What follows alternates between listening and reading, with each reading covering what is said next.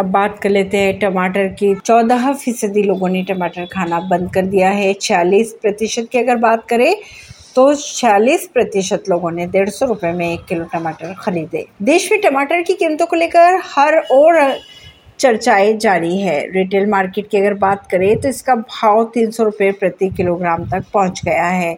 बीते डेढ़ महीने में जिस तेज़ी से टमाटर की कीमतें बढ़ी है, उसमें लोगों ने इससे दूरी बना ली है। एक सर्वे किया गया टमाटर को लेकर तो कहा यह जा रहा है कि छियालीस फ़ीसदी परिवार अब टमाटर के लिए डेढ़ सौ रुपये प्रति किलोग्राम से अधिक तक भुगतान कर रहे हैं। वहीं अगर चौदह प्रतिशत की बात की जाए तो टमाटर खरीदने ही इन लोगों ने बंद कर दिया, अड़सठ फ़ीसदी ने तो इसका इस्तेमाल ही कम कर दिया है।